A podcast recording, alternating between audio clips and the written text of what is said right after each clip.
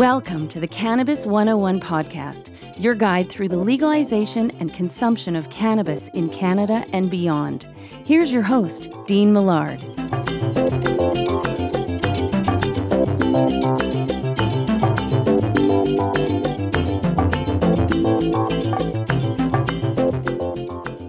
Hello there, and welcome to episode 56 of the Cannabis 101 podcast. My name is Dean Millard, and our motto on this show is it's not just about getting high, it's about getting healthy. And we've got a fun show lined up for you, but we always have to start things off in a traditional way.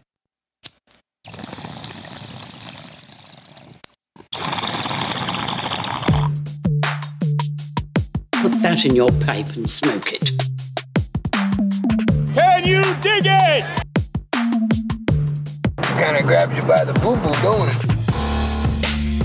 Pipe and a grape, bong and a blint. This is great. This is the bee's knees. Can you dig it?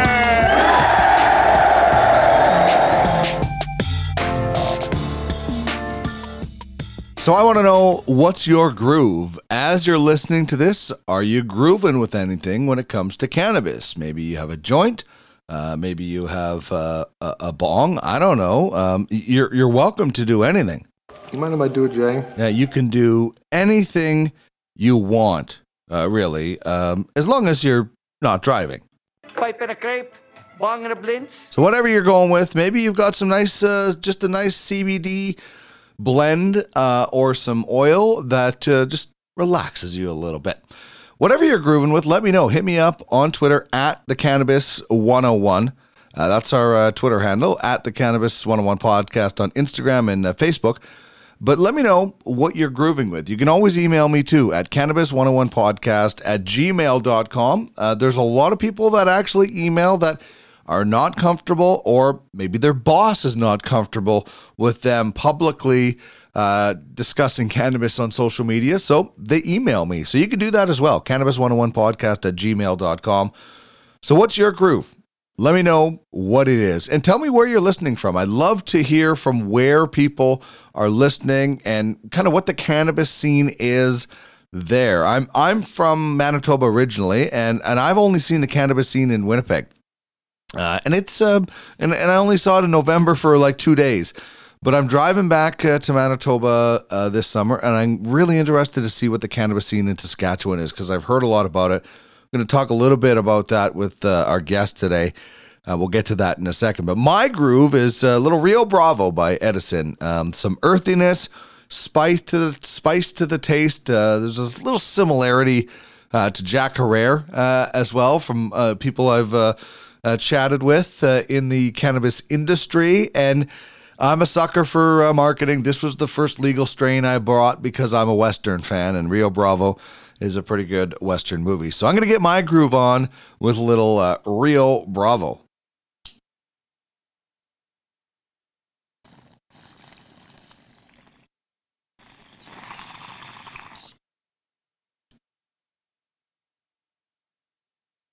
I love the little spice.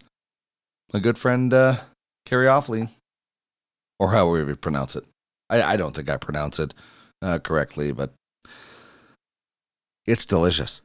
What are you people? On dope? Uh, well, yeah, if uh, if that's what you're calling it. I saw a great thing on uh, Facebook that I took and put on Instagram. Uh, somebody had put it up on Facebook in one of the cannabis groups I'm in, and it said, "Quit calling it a drug. Uh, it's not something that is made in a laboratory." Which I 100% agree with. And it said, uh, not so it says, stop calling marijuana a drug. Drugs come from laboratories, not Mother Nature's sweet, bountiful vagina. Does that word make you uncomfortable, Jeffrey? Vagina. A uh, little Big Lebowski uh, flashback there. So, anyway, now that I got my groove on, let's set up the show. Here's what's coming down the hash pipe on this episode. Chris Lavoie is with CanDelta Consulting. We're going to chat with him about some of the pitfalls that retail outlets have fallen into and some of uh, the hurdles that they've overcome and successes that they've had, as well as the differences across the province. Big thing right now is what's going on in Ontario with delivery. We're also going to chat with Malka Labell from the Green Generation Co. on the business of cannabis about that very topic. David Wylie from the OZ will drop by for this week in cannabis news. Cancer killer. Cannabis. Those three words sound so good together. A, a cancer killing cannabis strain. How would you like to hear about that? We're going to talk about that a little bit later. And some NBA players, probably a lot of them, getting high in the bubble. Literally sneaking weed in because the NBA is not testing for recreational drugs. They're basically saying, finally, uh, yeah, you're in a bubble. People, uh, some of these players use it for uh, recovery, some for mental health. So, boom. There's a lot of NBA players. It's weed in uh, the NBA bubble is basically Fight Club. And Chris Ianson from Nova Cannabis on Jasper Ave will be by for What's That Strain? Granddaddy Purple today from 48 North. Uh, if you've ever had some Granddaddy Purps, you'll know it is pretty legendary. Uh, the cannabis question will be about uh, COVID 19's impact on your cannabis use and we'll tell you how you can subscribe to the Weed Weekly. Uh, which I unfortunately have been slacking on. I was on vacation, so apologize for those subscribers of the Weed, Weed, Weed Weekly. I've been uh, tied up uh, and on vacation. We'll get one out uh, at the end of this week for sure. So you can sign up, but we'll tell you all about that as we go. But let's get into the show right now with the cannabis question.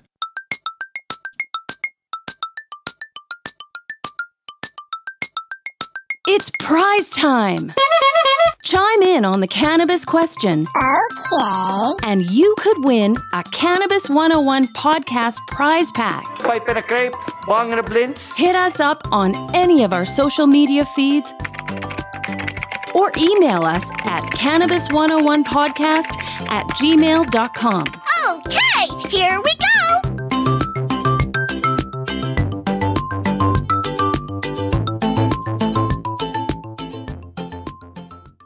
Cannabis question on this episode is How has your consumption been impacted through COVID 19? Or has it? Your choices are it's increased, it's decreased, or it's stayed the same. You can have your vote uh, at the Cannabis 101 on Twitter. 50% say it's increased, 10% decrease, and 40% have said uh, it has stayed the same, which is good to know. Um, you know, it's uh, you you you the, the certainly the one thing you want to be careful of is responsibility and cannabis. And um, you know, listen, I've uh, I've been there where um, when you don't, if you're not working and and you're you're kind of stuck at home.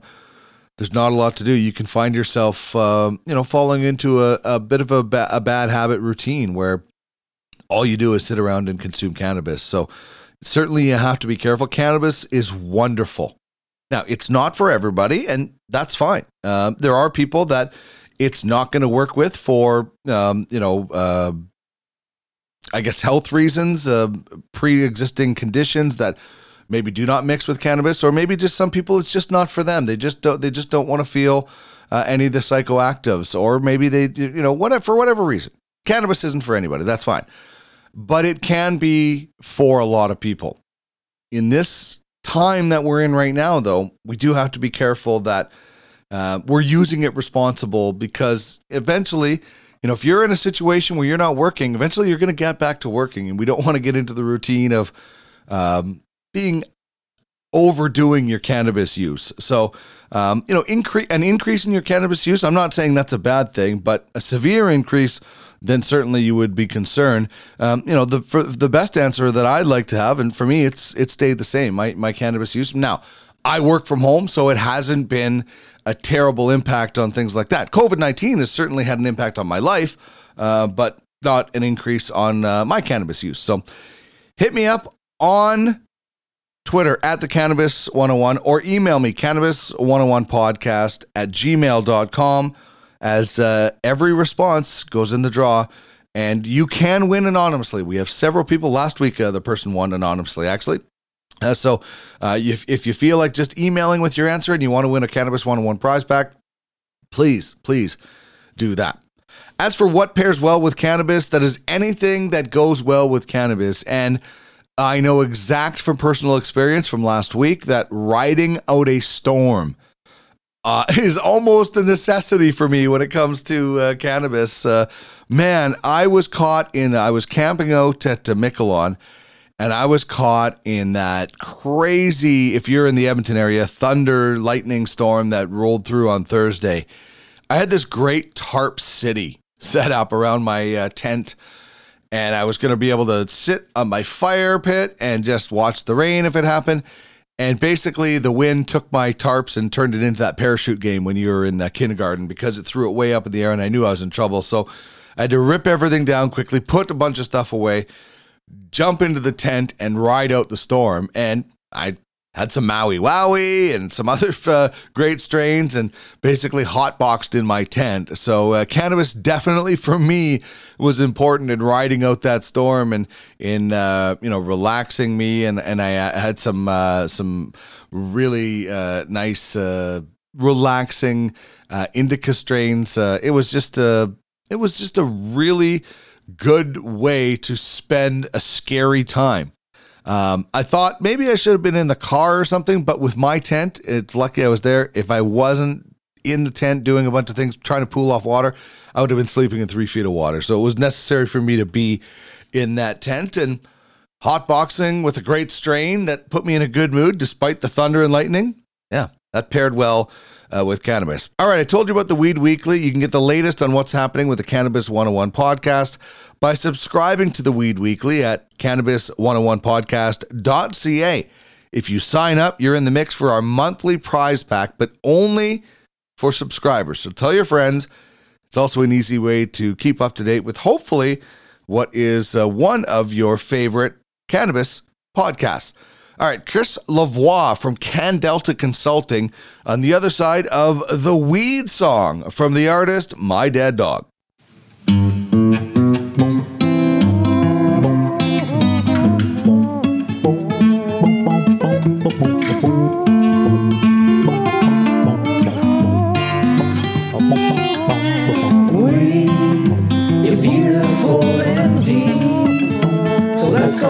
Smoke some grass. It's time to bust out this podcast.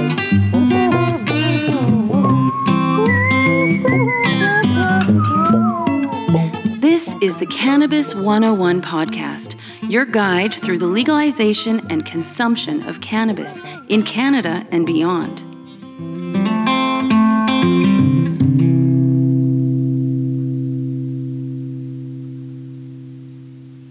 Very excited to chat with the Director of Provincial Licensing with CanDelta Consulting. Chris Lavoie is joining me on the show today. Chris, thanks very much for being a part of the program. How are you?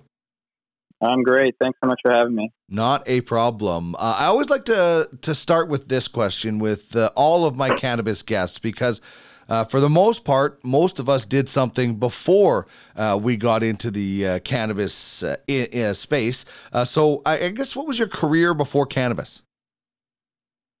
Yeah, so for me, like a lot of people in the cannabis industry, uh, I did something very different. So, I I was in science. I was in research. I did a PhD in organic chemistry. I grew up in Nova Scotia. That's where I did all my grad studies. And then after my PhD, I did a postdoctoral fellowship, which is basically the same as a medical residency. And I did that in California, at the California Institute of Technology. And, uh, and that was a great time. Obviously, I love California. I love the research. But about uh, halfway through my first year there, I started to become interested in, in getting out of academia and then looking for a, a career that would be somewhat at the intersection of science, business, human health, um, and in searching for jobs, I ultimately identified consulting, and then specifically this cannabis consulting opportunity came up with CanDelta, where I'm at now. And just through the conversation with the founders of that company, um, it just became clear that this was, you know, an incredibly exciting opportunity to be a part of, you know, brand new sector of our economy, which is, you know, might might happen once in your lifetime. And uh, as a cannabis consumer myself, it um, it just seemed like a natural fit. And so um, I've been there for seven months now, and it's been incredible to help new businesses in the cannabis arena launch their companies and, and grow. So yeah, it's been fantastic. Well, you're right. Uh, this is uh, literally once in a lifetime event happening uh, over the past few years with the uh, legalization of cannabis across the country. So, was was was there anything to do with cannabis in in your PhD work? No, uh, except for what I would be doing to get through the PhD in my spare time, right? with some of, with some of my buddies to, to get through all those long long hours and all that thesis writing. But uh, no, there really wasn't uh, any formal aspect of cannabis in any of my research. What I had done was I, I basically developed these reactions or tools that uh, chemists and pharma could use to, to basically streamline the, the synthesis of drugs in a, in a cheaper and, and, safer way. So uh, basically helping out med chemists, but uh, no cannabis relation at all. So when did cannabis become part of your personal life and why? Yeah, so uh, I first tried it when I was in high school, um, and I'd probably only done it less than five times up until the time I was 21. And then uh, I moved into basically a frat house with a couple of my buddies, and uh, they were all pretty regular consumers. And uh, I always told them, you know, I was in sciences and I was trying to get straight A's, and I told them, I was like, guys, like I'm going to move in with you, but um, you know, better not peer pressure me into this. And and they're like, oh yeah, sure, sure, Chris, no worries. And uh, sure enough, you know, just uh, after enough time, I kind of got into it, and um, as a science student who was always stressed out studying all the time, I found it was a, a, great relaxation tool for me when, you know, if used, you know, in a moderate amount. And so I really enjoyed the, the benefits from it. And yeah, that was when I was 21 and I'm 28 now. And I've, I've basically used it uh, to varying degrees over the last seven years. Um, yeah, and it's been great. Uh, one hundred percent. When used responsibly, cannabis can be uh, a healer, and it could be a motivator. It can be stimulator. It can be a lot of different things for different people when when you can really zero in on things. So, I before we get into uh, Canada, what was the California cannabis scene like while you were there? Because I've always heard legendary stories, and they've kind of been like on the forefront of of uh, medical cannabis anyway. But you know, what was it like then? Yeah, so I was in California in all of 2019, basically, and very different than in Canada. The the legal cannabis retail framework really wasn't established at all. So you know, really had to resort on going to uh, illicit dispensaries. Um, so and but there were many of those available. So I lived in Pasadena, which is just outside of Los Angeles, and there were dozens and dozens of these uh, illegal dispensaries. But um, but on the you know they, they all sold you know top quality um, you know cannabis. And so everything you've ever heard about how good the quality is there is, is absolutely true. Um, if you've ever been to british columbia obviously they're famous for for great cannabis um, which i definitely can attest to. And i would say california is right up there with that. Uh, and in terms of the culture yeah it's just what i find there is is people just use it. It's just a natural part of their lifestyle, right? Like you'll find people from all walks of life, they use it. They don't seem to abuse it. Much like people growing up in Europe don't tend to abuse alcohol, it seems, as much because they learn to respect it at a younger age. That very much seems to be the case in California as well. Yeah, that's an interesting observation. So, um, you you you mentioned that uh, this opportunity came up, and you know what was it like uh, getting into that uh, cannabis industry? Uh, I think you said uh, it's been about uh, seven months, but what was it like saying like, "Wow, I am actually in an industry that growing up I was told was illegal and bad." It's just such a it's it, it's such a, a beautiful uh, contrast from you know it was once illegal and now it's essential. Yeah, no, absolutely. It's uh, for me there was so much un- unknown to it. So obviously I was very familiar with cannabis itself, but had no you know understanding of the the legal framework established in Canada.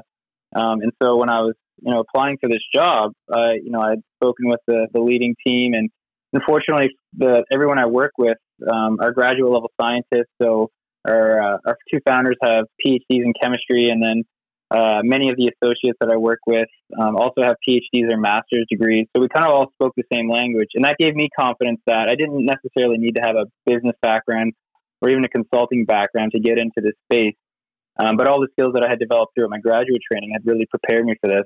and it just really came down to just putting my head in the books and just understanding the, the legal framework, the licensing framework, understanding, you know, how these small to medium businesses are going to establish themselves. So it's been a whirlwind of, learning, but um, it's been an incredible journey. And, and what you can definitely appreciate as well is just how friendly and supportive everyone is in the industry. Um, so, you know, even people who would be in direct competition with one another. So that's definitely fostered my my learning process so much faster. Yeah, everybody seems to want to help the industry grow. Um, you know, nobody's uh, specifically out, uh, you know, pumping uh, the competitors' tires, but they're not slashing no, yeah. the tires either, right? So exactly. we all, we all want to get this industry going uh, to where it might be. So let, us talk a little bit about you know what you're doing now. What you know, tell us a little bit about you know what is uh, CanDelta Consulting. Yeah, absolutely. So by and large, we're a, a licensing consulting firm. So we help uh, cannabis businesses across Canada, both at the federal and provincial level. So, for instance, if you're uh, you want to be a licensed producer um, to do cultivation or processing anywhere in Canada, we're going to support your full full licensing application from day one until the, the day that you get your license from Health Canada. Um, and so we'll work with those those applicants will will basically get all of their information and documentation in, in line. We'll do security designs. We'll help them develop solid business plans, um, and then we'll manage that application through the submission to Health Canada. And then also we focus uh, a lot on pr- provincial licensing as well for cannabis retail stores, and that's where I mostly specialize in. And so for that, very similar. We're handling their licensing application, but um, we're not just interested in getting companies licensed and saying, okay, we're done with you, good luck. We really want to help them build robust, strong foundations so they're set up for success afterwards. So we'll be involved with essentially everything, helping them find a good location, which is, of course, critical in what's becoming a crowded market. We'll help them with business plans. We'll help them be put in touch with investors and, and, and banks that will actually take on cannabis businesses, which is difficult. Um, you know, we'll provide them with SOPs so their their staff are trained to, to do all the aspects of the store. Um, job hiring, really, you name it, we're we're helping clients with it. So it's it's been remarkable for me to, you know, be engaging with these clients who are, are a lot of the time brand new business owners, and you know they're nervous. You know, throw a lot of money at something that's that's you know relatively risky, and to see them grow to the point where they're they're starting a company and ultimately opening their doors to customers, of which I love to be, you know, one of the first customers for. It's been uh, it's been very rewarding. Um, so that's that's in a nutshell what CanDelta is. We we support cannabis companies across Canada, both at the federal and provincial level, but um, we also do a lot of other things like uh, technology compliance, um, packaging and labeling reviews. So that's a huge thing. Um, so yeah, we, we like to say we're pretty adaptive. And the science background that I mentioned that we all have um, really comes into play for more sophisticated aspects of the cannabis operation. So, um, say you're, you know, you're you're doing a distillation, and your your head of um, processing wants to speak with us. Those are conversations that we can have um, because we do have that science background. Hmm. One of the things that you mentioned that really caught my ear was, uh, you know, banks or financial institutions those right. aren't readily easily available to find uh, in in these days of uh, the brand new days of cannabis legalization, are they? Oh, absolutely not. So it's and it's getting a little bit better, but uh, certainly in the earlier days, which would be in the matter of you know a few years ago, banks were turning people away left, right, and center. It's just you know it's a big flight risk for them, and so a lot of the major banks still to this day won't take on cannabis businesses, both at the provincial and federal level, um, and if they are, you're going to need to come prepared. You're going to need to be pretty deep in the licensing process. You're going to need to have a full fledged business plan. You're going to need to have, say, working with consultants such as CanDelta. And I mean, this is all, you know, to be expected, but it's just the expectations for cannabis companies are much greater than they would be, say, for a, another non cannabis related company, um, which places a lot of uh, challenges on them. But there are a number of, of solutions available. So one popular bank is Alterna Bank. Um, they specialize in cannabis across Canada, right? So there's um, there's a number of growing solutions in that regard, but definitely not easy. Yeah, well, that's good that it's starting to uh, open up a, a little bit more in that regard. The the retail cannabis world, which you specialize in, changes quite a bit as you drive across the country. Is that a good thing that each province is different, or you know, do you think it should be streamlined? Yeah, no, that's a that's a good question. I think I think it is a good thing that, that each province has their own spin on things. Um, now, each province has federal guidelines that they need to follow Sure. um, in accordance with the Cannabis License Act and the Cannabis Control Act. But each provincial government is empowered to have control over, you know, how they essentially sell and distribute cannabis. And so, um, it definitely prevents, um, you know, uniform stream as you had mentioned, but uh, it also allows provinces to do things how they want. So, you know, Ontario, for example, it has private retail, but then they also have the the public or government run OCS, and then Quebec is strictly government run, as is Nova Scotia. Saskatchewan's a little bit of a mixed bag. So, yeah, it's hard to say if it's a bad thing, but um, I think it's just uh, unrealistic to say that the whole country is going to abide by the same rules.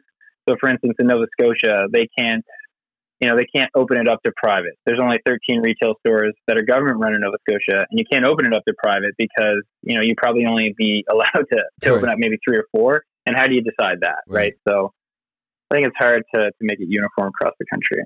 Is do you think there is you know one province that is uh, head and shoulders uh, above above anybody else? You mentioned Saskatchewan. I've heard some really interesting things about Saskatchewan. About you know it's uh you know in, in terms of good things for the consumer as as far as uh, some of the the prices and things like that. Um, you know, is there one province that's doing it better than others? Yeah, so it's a good point you mentioned Saskatchewan. I, I personally think Saskatchewan's uh, one of the better provinces across the country in terms of how they're handling all of it. As a matter of fact, uh, you can even apply to be a whole, wholesale distributor in Saskatchewan. Um, you can open up a, a brick and mortar store and, and sell your own cannabis, but you can also um, receive cannabis directly from a federally licensed uh, producer and then have your own wholesale distribution center, um, which would be unfathomable in Wow. Ontario because Wow. because the Ontario because the Ontario cannabis store um, has that stranglehold on that monopoly. So Saskatchewan is definitely huge, but um, yeah, in terms of defining better, the major goal of legalization is to provide can- Canadians with access to legally sourced uh, cannabis products. So in that sense, the best province would be the one with the most stores per capita and have the lowest market share owned by the illicit market. And so in that regard, Ontario would be doing terrible um, because we have, you know, just about about 100 stores. We have 15 million people. The latest projection said that the black market was over 80% still. Um, so, you know, Ontario, you would say, is not doing well. But then provinces like Nova Scotia, New Brunswick, Saskatchewan, um, they're doing much better with those key metrics. So, yeah, there's definitely a, disparity in terms of who's doing well and who's not doing well. Yeah, I'm I'm really interested. I'm I'm gonna head back home to Manitoba here in the next little while, and I can, I'm, I can't wait to stop at a few cannabis shops in Saskatchewan and just to you know kind of see what that's like. What's your thought process on Alberta? Um, you know, here we are, kind of the the wild west with uh, you know I think there's about 20 million stores now in this province or something. It's just it's crazy. You know, every, I talked to I talked to people that opened up their stores that thought it was going to be capped, you know, a hundred stores ago, and and I don't even know Mhm. what the total is now. I, we're over 400, I think, right? Yeah, it's close to 500. I think it's Oh, 470 or so. So yeah, Alberta is a great case study for where Alberta, or sorry, where Ontario is heading. So Ontario's threshold is predicted to be around 1500 or so in terms of that's the saturation mark. Obviously, we have a lot more people here than Alberta, and so Alberta has basically reached its saturation point. It's it's a basically the uh, you know the the Washington of uh, of of Canada essentially. But um, yeah, no, Alberta is tough. We we have some clients come or prospective clients come to us and they want to set up shop, um, but they just can't find anywhere to situate themselves that really isn't dominated by say five or seven other stores within a few blocks. Um, so yeah, Alberta is tough. Um, Ontario could be heading in the same direction in a few years in terms of that saturation mark, but uh, yeah, yeah, it's tough there. It's interesting. Some of the, you go into some of these small towns and there's there's you know five cannabis stores and and there's a population of like five thousand people. Uh, so Yeah, it's it- kind of interesting. The the thing about Ontario that um, you know I just I'm I'm wondering what's going to happen is the delivery situation. I mean it, it was Right. allowed during COVID. I th- I think it's just a great you know it, the, the the one of the fastest growing demographics in cannabis is seniors. And what are they telling Right. seniors during COVID? Stay home. Well, a lot of seniors want to get their cannabis. Delivery is the option. What do you think's going to happen? It, there seems to be a lot some flip flopping, and I, I, don't I don't know what the outcome is, but I, I know that delivery should be offered. Uh, uh, you know, and I hope other provinces look at it. What do you think happens with this? Yeah, so that's a great point. Uh, particularly like the uh, the point about seniors. And so, yeah, a number of other provinces, such as Alberta, they very much allow for retailers, private or otherwise, to do delivery. So Ontario, um, the only store that's allowed to do delivery um, is the Ontario Cannabis Store, which is the wholesale distributor um, to all the private retailers, and they have the only online store. Um, but for COVID, they um, they essentially allowed private retailers to start selling online and then doing home deliveries. And so, um, just like cannabis businesses always do, they are resilient and, and thrive when, when needed to. And so, within a matter of days, private retail companies were putting together putting together full fledged e commerce platforms to be able to handle uh, the online sale and, and home delivery. They were hiring delivery people, getting them CannSell trained, which is the provincial uh, certification you need to even handle it. Um, and they moved very quickly and they they'd done exceptionally well. I really haven't heard a single um, negative incident that's happened in the last number of months. And the the expectation was that they basically based on good behavior um, and proof of how valuable this is, that it was going to be allowed to continue. Um, but however, uh, a few weeks ago, it was announced that um, once the emergency orders are lifted in Ontario, private retailers will no longer be able to to do the online and home delivery, which is devastating. Um, so the Ontario Cannabis Store is still going to be the only store that's going to be able to do that. So as you mentioned, seniors, the only way they're going to be able to get that delivered is through the OCS. But um, there's a, a, growing number of regions where the OCS can't even reach in terms mm-hmm. of their delivery.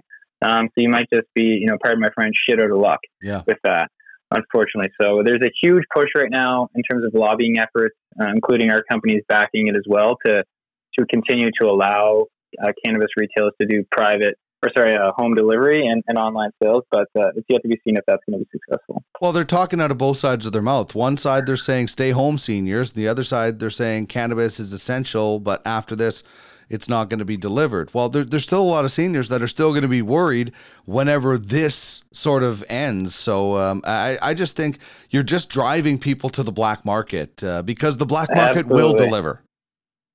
Absolutely. You hit, you hit it right on the head the seniors point is one that I honestly hadn't considered. Um, but my mom's a, a healthcare um, specialist with seniors, and so she would love that point. But um, yeah, to your point, the black market is going to continue to thrive. I already cited that it's, they still have over 80% market share yeah. in Ontario alone in the last year, which is which which stunned me. So this is only going to um, serve to fuel that market as well. What do you think um, of, you know, there, there's very strict regulations, and, and for good reason. Uh, the federal government wants to do it a little bit about a time instead of letting you do everything and then taking things away, which with it, which I think is smart. So we have to uh, be patient, and, and we have seen some regulations get lifted, like the the window tinting in Alberta and things like that. So that's nice to see. But is there one regulation that is holding back the retail industry? Right. So, uh, in terms of regulation, I would say the ability for cannabis retailers to market and advertise their products and their store and their brand, I would say, is one thing that's particularly um, hindering. And so, I understand, as many do, that there needs to be these regulations in place. You know, major goal is to prevent the diversion of cannabis into the hands of youth. Um, and also to drive down the illicit market, and I totally appreciate that pursuit. But at the end of the day, um, all of these private retailers, certainly in Ontario, they're they're all selling the same thing, right? So you have to buy all of your cannabis products that you stock in your shelves from the OCS. Mm-hmm. So you're more or less selling the same thing. So the only way to really differentiate yourself is you know the product distribution you have, but also the the brand, um, your advertising, um, your the customer environment that you're providing.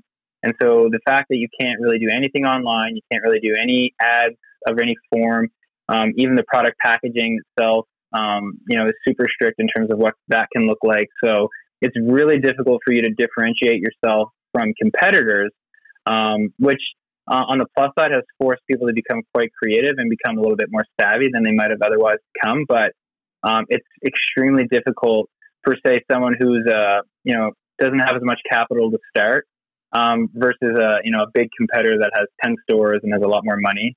Um, so the marketing and advertising, I would say, is the biggest one. Yeah, and and I don't know when if that gets uh, lifted, but I would agree with you. Uh, it, it's really hard to to uh, make a go at selling something you can't tell people about. Um, the the one thing, Absolutely. yeah, the one thing I do find is that people love high THC. It, it seems that Oh, that's yeah. what everybody is talking about. But there, we, you know, you, you fell in love with the the terpenes of, of cannabis. So did I. I didn't know what a terpene was before my cannabis knowledge used to be. Here's fifty dollars, give me that bag, and I'm good, right? And then I found out what terpenes Right. were, and I'm I'm blown away. What role does retail play in getting people to understand there's more than just THC?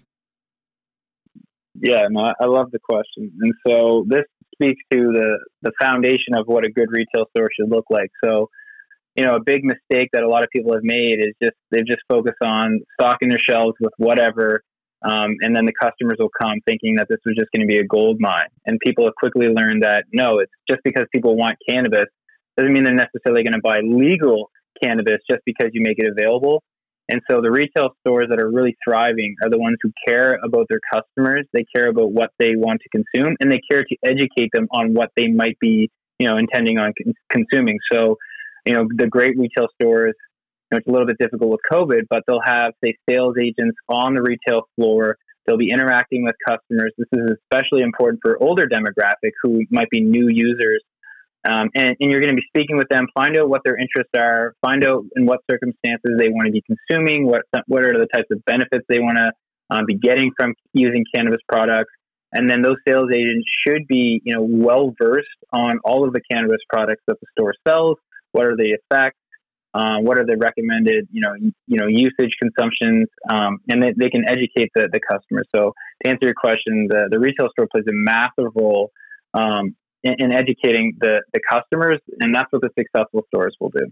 For sure. I'm, you know, uh, the the best, uh, you know, if, if you want to put it in context of wine, when you go into a wine store, you shouldn't feel intimidated. You should feel warmly greeted because not everybody has a sophisticated wine palate. And you know you want to go in there and you, you you know if you don't know what you're looking for you want to be able to be helped. And it should be the exact same thing in the cannabis space especially because it is so much newer and there's so much things so many things that you can learn. And well you don't want to overload the person with the information you do want to be able to answer those questions so um, I, I think uh, knowledge is it, knowledge is power as they as they said and and, the, and and that and the power to educate people is what's going to normalize cannabis. Um, what you, you kind of mentioned about stocking the shelves, and, and that's kind of one common mistake.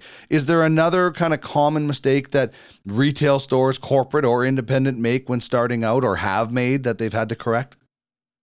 Yeah, so I would think uh, a, a bigger mistake that that the new retailers tend to make is underestimating how much time, money, and help that they're going to need to get to the finish line.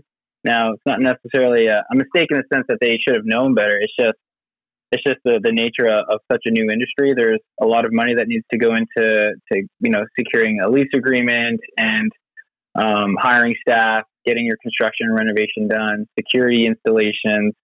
Um, the time, the, the time is a huge underestimation because the licensing process is screeching to a halt um, in a number of provinces across the country as we approach saturation. Um, and then the amount of help you need is a big one. So, um, you know, private retailers, they need to, to secure as much help as possible. So lawyers, consultants, accountants, security experts, architects, you really can't go about it on your own. So yeah, basically underestimating how much is needed to get you to the finish line is probably the most common mistake. And then just to tie it back to the last question, um, it, I would say definitely focusing too much on non-customer experience related aspects of the Mm. operation. So the most successful retailers are the ones who are focusing on the customer first and then building out their brand, building out their operation based on their demographic. So, you know, for instance, if you're a if you're a store located in downtown Toronto and there's a large youth demographic, then you know you don't need to necessarily build out a huge sales floor where you're going to have you know sales agents teaching the, the the the customers as much because they tend to know exactly what they want. They just want to get in and out, right? So it's really important that you know your customer demographic um, to develop your store, and not the other way around. Right. How about some examples of some positive steps that you've seen uh, some places take uh, in in the retail space. And you know, we talked about some some pitfalls that maybe they fall into. What are some of the the, the positive trends that you have seen worked out uh, for for retail stores starting out? Positive steps taken by retail stores. Um, yeah, I would definitely say their commitment um, to you know understanding their their customer base is something I've touched on a couple times here. Um, being you know becoming champions for their community. Um, so a big part of getting into the retail scene in most places is you need to secure uh, the endorsement of the community, mm-hmm. um, both um, at the usually at the municipal level.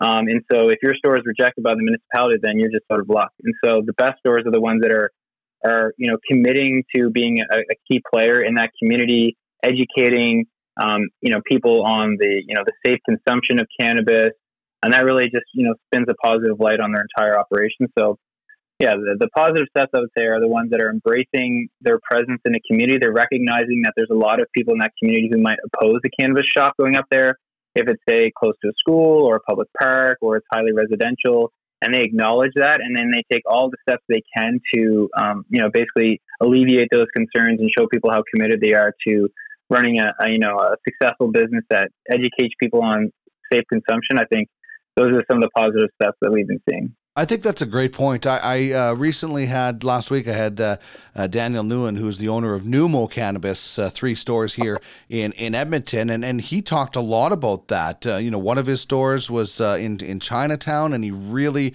ingratiated into the community. Another one is on 124th Street in Edmonton, which is a, a very arts an art community, and they made a right. like a community alley. And I think that's so important. Is that there are people that might not want their business business to be near a cannabis store because they, they, what they think of a cannabis store is back alley paper bags. They don't realize that it's bright, beautiful lights and some beautiful art and lots of different things that go into a cannabis store. So making sure that you let your community know that hey, this is going to be a, a, value to this community is so important.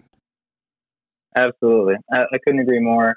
Um, and you know, a lot of new biz- or businesses that are existing in there are reluctant to have a cannabis shop there. But what they've become pleasantly surprised with, in, in a lot of cases, is it increases foot traffic in the area. Yeah. So you know, if you're a store a few doors down from a cannabis shop, then you're actually going to be pretty pleasantly surprised by how much more people are passing by your store. So yeah, no, it's absolutely true. How about the process? Um, I, I I know you you haven't been with uh, CanDelta since the beginning, but you know, talking to to people that were in this, what's the process like for a cannabis retail store? to open compared to those that were doing it leading up to legalization. Um, you know, it, have have the uh, the mistakes of the past been fixed so it's easier for future store owners? Yeah, no, that's a great question. So I'll use Ontario as a good example because it's p- perhaps the most dire um, and, and, and success story of them all. So um, upon legalization, Ontario implemented what was the, known as the lottery era. And mm-hmm. so they opened it up to a lottery. Anyone could apply as long as they, they paid the application fee. And they were going to give out 25 licenses in the, in the beginning and then another 25. And so that was terrible. Um, if you won the lottery, you had to prove um, proof of credit of up to $50,000 within seven days. And so a lot of people are in, in over their head at the beginning. Um, and there was just obscene expectations for these applicants to get through the finish line. At the time, it was even harder to say set up a bank account with, uh, you know, with a bank to, to get your, your banking set up. Um, it was way more difficult to get investments. There was really no precedent, right? You're the first adopters, so it was really challenging for everybody. Um, and now we've since in Ontario moved to what's known as the open market era, which actually just started in January of 2020. So now there's no cap, there's no limit on how many stores can get licensed. Um, the AGCO, which is the governing body here in Ontario, um, they've largely corrected a lot of their mistakes from the lottery era, and it's it's become a much smoother process. Um, so I definitely give the AGCO a lot of credit for how they've you know acknowledged their mistakes and corrected a lot of them. So um, in Ontario, it's become quite easy to get through the licensing process as long as you have sufficient support. Um, but uh, that's not the case for all the provinces. But uh, Ontario's definitely learned a lot from that, and you I know, think the other provinces are doing the same. I, I I I think it, it has like those people paved the way. It, it's not unlike Uh, you know, the old wagon trains hitting the Oregon Trail in the West, where you know the, the first Yeah, people to explore that. These people were literally, you know, you know, trying to figure out the rules on the fly and how it's going to work, and they were changing. So they they literally were pioneers in the cannabis industry in Canada. Oh, absolutely. And, you know, I give them a ton of credit. And we've made a lot of strong connections with some of the first uh, private retailers here in Ontario. And it's just, it's always uh, amazing to hear them speak, um, and whether in, in online or at, in public events, just because they're so knowledgeable. You can, you can see the, the war wounds that they've incurred um, getting to the point where they're at now. And as I mentioned at the beginning, um, you know, these people are so willing to offer up their advice. So one of my favorite retailers in Ontario is, is Stephen Fry of Sessions Cannabis, which is one of the more popular retail chains in Ontario. And uh, yeah, so he's just always willing to offer up his advice and, and support for, for up and coming retailers, which I think is fantastic. You know, he is he doesn't need to give up this advice to, to people who are going to be competitors of his, but um, he's, he's paying it forward because he's been there, done that. Um, he's one of the earliest uh, stores in Ontario, so you know people like that are, are huge um, for being champions in the, the cannabis industry. Well, let's talk about the future then, and we'll wrap up with this. What do you Perfect. think is the next big thing in cannabis? You know, we've we saw flour and, and oil and capsules, and then we've evolved to edibles and drinks and uh, extracts and thing. What do you think is the next big thing that's really going to catch people's attention? Big thing. I like to think big. Um, so for this one, I'll, I'll go big. So I think three things that I think will be pretty big. Not necessarily sure when they'll happen, but in the future is cannabis lounges, um, legal cannabis lounges. I think that's going to be a big one. I think um, a lot of people are pushing for that, and so to be able to have say a cannabis store affiliated with the lounge or just a standalone lounge where people can go um, and they can consume their cannabis. I think that's going to be happening. Um, there's there's some of those throughout Canada already that aren't legal, but Mhm. I think that's going to happen. Another big one that comes to mind is home growing. Um, so every province has a different you know set of rules on how many plants you're allowed to grow. So for you know Ontario, it's four plants. I think that's going to become more popular now that seeds are being legally sold um, across the country. I think that's going to be huge. And then the third one I would say is cannabis related tourism. And so when I was in uh, San Diego, well, I was in California, uh, I came across this uh, bud and breakfast, if you will. And uh, essentially the whole thing was tailored around, uh, you know, a, a cannabis related uh, stay, staycation or, or vacation, if you will. And so that really piqued my interest. And so I've seen a lot more of that actually happening where people are highlighting, uh, you know, and, and, you know, wine tours.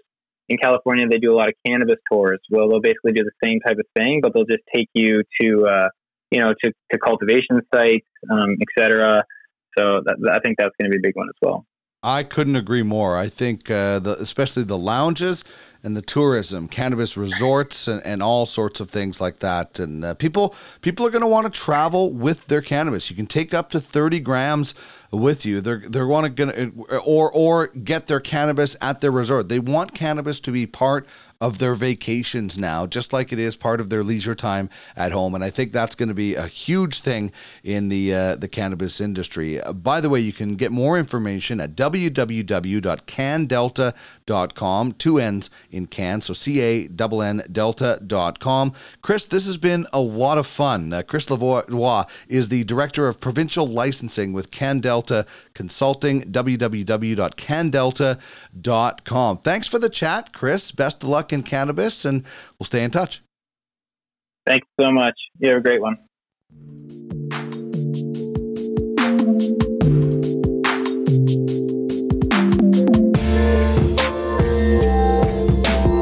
This is the Cannabis 101 podcast, your guide through the legalization and consumption of cannabis in Canada and beyond.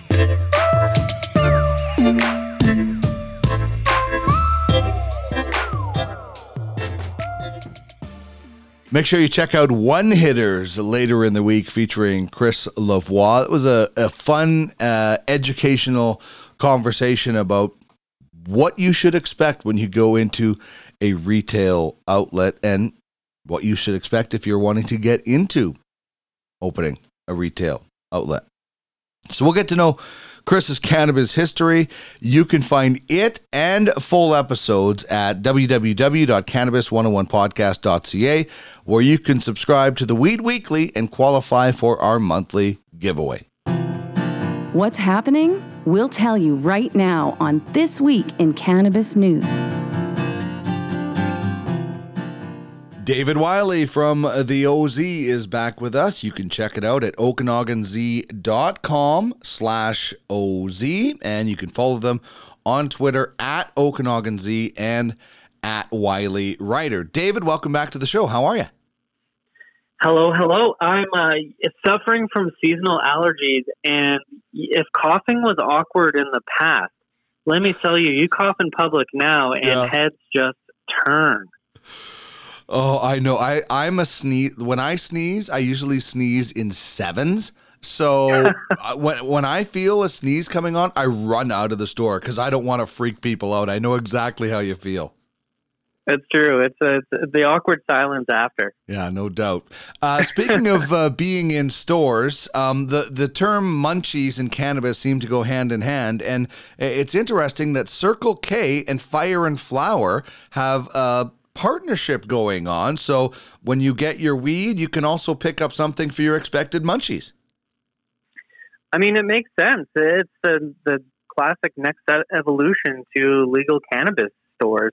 You know, one stop shop for snacks and weed, really. Um, so yeah, like you said, cannabis retail chain Fire and Flower uh, and Circle K, perhaps better known in Quebec as Couche-Tard, uh, have partnered up, and they've got uh, co-locations in Alberta. The first one uh, opens in Grande Prairie, and the second one follows in Calgary. Um, and you know this is this is really interesting. They, they say that they're pleased to be embarking on this initiative together. Um, the two are tied, so Couche-Tard has uh, does have an investment in Fire and Flower, about twenty six million dollars into the Edmonton-based company.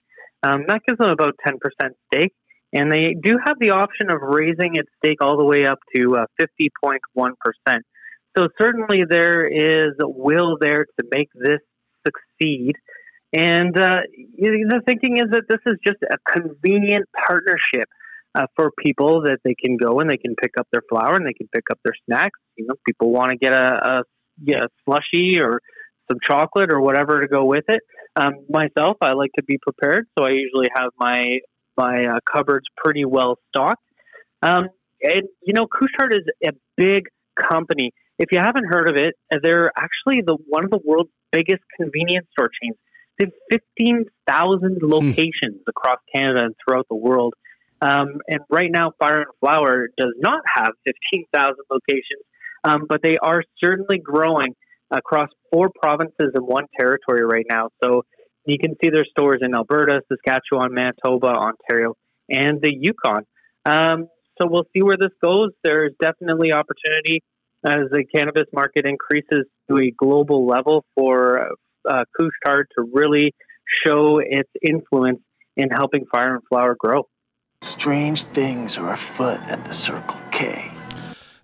Indeed, it is. And, you know, this is the exact opposite of what we saw when cannabis stores popped up initially. I mean, there were some communities where people were petitioning against a cannabis store. I don't Mm. want this in my neighborhood. And here's a business, Circle K, that's saying, yeah, let's partner up because this this only makes sense. And you know, like in in I've been to Quebec in the convenience stores, you can get alcohol.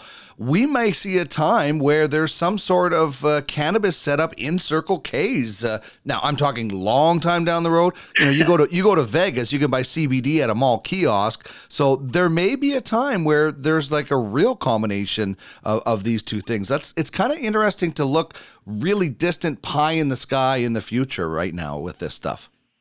hmm you know, and it's interesting. In Quebec, um, you can actually go into a Couche-Tard or Circle K and, and pick up alcohol, Mhm. um, which is kind of fascinating when you compare Quebec's alcohol laws to its cannabis laws. They're uh, they're like night and day in a lot of ways.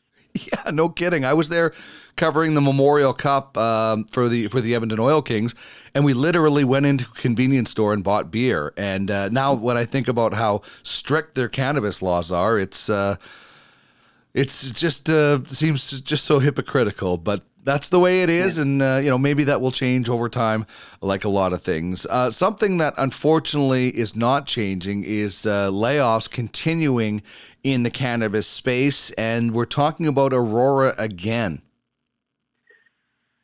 Quite the run for Aurora, and not in the right direction. Um, so this Edmonton-based company has recently told the Canadian press that it's reorganizing its European operations now.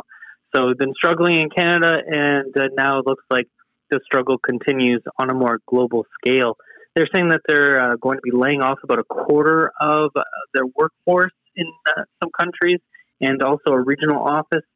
Uh, this decision seems to be part of the restructuring that Aurora announced earlier this year.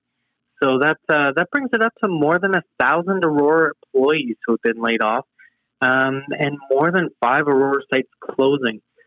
So not good news there. Um, strangely, the company does say that it's going to fully acquire its uh, Aurora Nordic cannabis facility in uh, Denmark.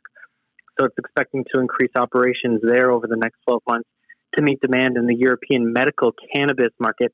Um, so yeah, here we are seeing another big company making a pivot. Um, you know, trying to read the market and trying to adjust its operations to to to go where it fits and where it makes sense. So we'll see how that all plays out over the next uh, few months and years. This is uh, this story is, is bizarre to me. I mean, it's sad because over a thousand employees, like a thousand. I don't think people realize that who have jobs what that means for a thousand people to suddenly be wondering about their income, especially in in this time when really not a lot of hmm. people are, are hiring and and five sites to be closed, and yet then they're acquiring something to try and take advantage of the European medical cannabis market, which I, I know is burgeoning, but it's like, okay, now we we made a bunch of mistakes in Canada in the rec market by probably going too big too fast. Now we're going to try to prop things up by diving into the European market. It it, it just from from an outside, and I and I don't have a, any information on this. It just seems like it's almost like a panic panicking a panic move. Yeah, I, I don't know. It's always uh, it's always tough to speculate on these kinds of moves, and you know, uh, you don't you don't always want to show weakness. Uh, you want to show some form of strength, some mm-hmm. form of adaptation, and perhaps that's what we're seeing here.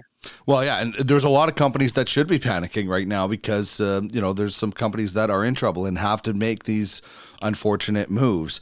Um, well, we're going to see Major League Baseball tomorrow. Uh, that starts up uh, with a 60 game season. And shortly, we're, we're going to see the NHL and, of course, the NBA in their little strange bubble in uh, is uh, in Florida. Um, this it uh, I think it's the Disney campus they're at, and this mm-hmm. is such an interesting story because for the NBA to say we're not going to test for recreational drugs is basically they're just nudge, nudge, wink, wink to allow their players to bring in as much weed as they want. There's quite the culture in the NBA. It's pretty fascinating. And Netflix came out with their The Last Dance documentary, and in it, Michael Jordan talks about know coming from a small town and into uh, into the NBA where he's struck with this party culture, um, and it's it's sort of a taboo topic that no one will really say out loud. Um, there's one agent that uh, that the Athletic talked to said that it's like Fight Club. Yeah. No one talks about it. Um, but they they had a bit of a funny take on this and uh, tried to tried to figure out just how long a pound of pot would last each player. Uh, and uh, according to them, they they figure that uh, you know between the minimum of 40 days to the maximum of 82 days that these players are going to be in this playoff bubble, that yeah, a pound should more or less about do it. two, two, two, two grams once a day. That seems like a lot to me, but especially if you're trying to keep peak performance. Yeah, maybe a tougher question in in all this uh, is how you sneak it all in there. And uh, you, again, one of the agents was saying that uh, it's it's going to be in everything. People are going to be putting in in their uh, backpacks and in their running shoes and in their training equipment. Um, so it'll be it'll be interesting to see how this happens. It's nice to see some normalization happening. Um, you know, they're not going to be testing for cannabis, and that's great. Uh, just like they wouldn't test for alcohol. Mm-hmm. It, sometimes you just need to be able to unwind, and that seems to be the thinking here. uh, you know, in their free time uh, at this uh, Disney World Properties NBA bubble, um, they can golf and they can fish and they can play video games or, or cards with their teammates. Um, you know, but to sometimes to fight that boredom and to fight that frustration and just let things go, uh, it's important to be able to, uh, you know, to puff on a spliff or you, however you're going to unwind.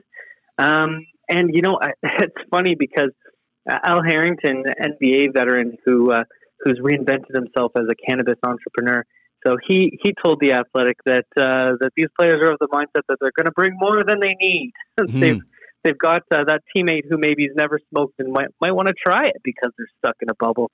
So it's it's being talked about, and you know, uh, as Harrington says, the big thing here is is that from a mental wellness standpoint, um, you know, sometimes people need vices, especially in COVID nineteen, especially in this isolation. And if you have to choose between your team uh, taking pills, um, you know, or or doing other kinds of drugs uh, hard liquor, for example, even you know, can really dehydrate a player and take them off their peak. That maybe cannabis ain't such a bad idea. Well, this is uh, so fascinating in a good way. Um, in that, for a lot of players, like, listen, uh, I've read stories of guys that said they smoked pot or whatever, used cannabis in whatever way every day while they played in the NFL, even on game days, even, you know, there are there are players out there that I'm not saying that that's happening a lot, but there are a couple of players out there that will use this cannabis as um, you know for for some of the physical injuries that they have, and and maybe it's not a, a joint or a blunt or maybe it's an edible or whatever. But I think there's a lot of smart guys out there that realize the benefits. And and don't kid yourself. The, the pros out there that are pros at cannabis they're going to have all their stuff vacuum packed before they get in there. So they don't even have to sneak it in. It'll be taken care of in their luggage. But I, I really think from a mental health perspective and a physical health perspective cannabis will play a role in a lot of players lives. I mean the amount of cfl football players that i've talked to that have told me they couldn't have got through their career without cannabis or it would have been mm-hmm. opiates, mm-hmm. right? So there'll be a lot of NBA players that'll use this to help physical ailments as well. Yeah, it's true. Sports stars have really been on the front lines uh, in normalizing cannabis, and it's good to see people using their influence to to show that this is uh, that something important um, that we need to remove the stigma from. You betcha. All right, uh, this is such a great story, and uh, it it it it's a story about cannabis having the potential to kill cancer cells and we've heard a lot of anecdotal evidence over the years about cancer and and cannabis and how cannabis has helped so many people. If you watch the documentary Weed the People, it is simply amazing. And now we are starting to see actual uh, research showing up uh, because of legalization, because of other things, and and this is an interesting story. Yeah, it, it sure sure is. There's nothing like a personal link um, that will help somebody and drive somebody into doing um, their most focused and best work. Uh, and for Dr. Matt Dunn, he uh, has a had a young daughter who was diagnosed with an aggressive form of mm, deadly brain uh, stem cancer. So she actually died uh, late last year after a 22 month battle. And for him, he, he pivoted from his research um, to try and find something that might be helpful in, in this own family fight. And, uh, you know, for a long time now, uh, at least here in Canada, cannabis has been recognized as part of the cancer treatment. Uh, it's been a painkiller, uh, it's been an appetite stimulant, and in a lot of different ways has helped patients through chemotherapy. So, this new research by Dr. Matt Dunn out of uh, the University of Newcastle and Hunter Medical Research Institute, that's in Australia, found that uh, cannabis can have a much more significant role to play. And laboratory tests have shown in his research that a modified form of medical uh, medicinal cannabis can kill or inhibit cancer cells without impacting normal cells. Um, and you know that does reveal its potential as a treatment rather than just simply relief. So he's collaborated with a um, bio, biotech company called Australian Natural Therapeutics Group, And uh, they produce a cannabis variety that contains less than 1% THC, which is often quite important when it comes to these medical uses. Um, and it's very high in CBD. Patients don't necessarily want the psychoactive effect, um, but do, of course, want the health effects. As this plant is known as Eve, and uh, per- personally, I find it really interesting that we're we're naming these kinds of cannabis strains. We've seen it with Charlotte's Web, Mm-hmm. um, and now with Eve. And I think that that's actually a really important and, uh, thing to do is to personalize the plant and to help people um, see it and personify it as uh, you know as a, as a, a healthy option as a, as something that's just more than um, you know going coming through reefer badness on the other side. There's a lot of work that needs to be done. We're just talking about the NBA in fighting stigma and starting to give the cannabis plant its place um, as something more than than dangerous or deadly or whatever craziness has been spouted out there, and, and really personalize it. So this plant that they've called uh, Eve is is really going to um, really going to shift the focus into seeing just how far cannabis can go in the treatment of cancer.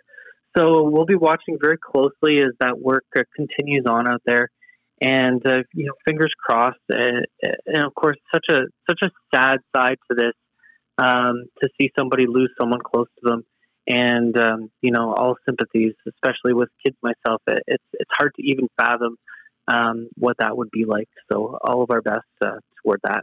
Yeah, it's such great uh, yeoman's work that uh, you know, and, and, and you're right. When when you're spurred on by something, and unfortunately, uh, Charlotte, who uh, Charlotte's Web was named after, also uh, passed away recently. And and you know, I, I can tell you firsthand, my wife has uh, dealt with cancer twice, and, and we used cannabis oil on on um, a, a, a sarcoma that she had on her back, and it's it, it it I truly believe it made a difference. I wish I wish I would have known about cannabis when my mom was dealing with it. Unfortunately, passed away in 1994. But it back then it was you know a blip on the radar, right? And here we are now, Mhm. so far advanced, and and I can only hope that uh, you know through different people and and trials and experimentation and research, we can get to the point where doctors are comfortable prescribing this.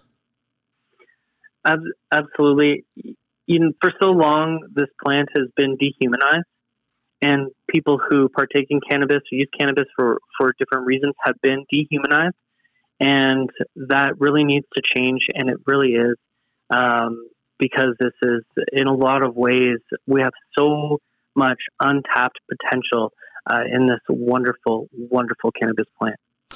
Great stuff as always, David. You can find uh, David at uh, Wylie Writer on Twitter, at Okanagan Z as well, and check out okanaganz.com slash OZ. Thanks very much, man. Good talking. to you.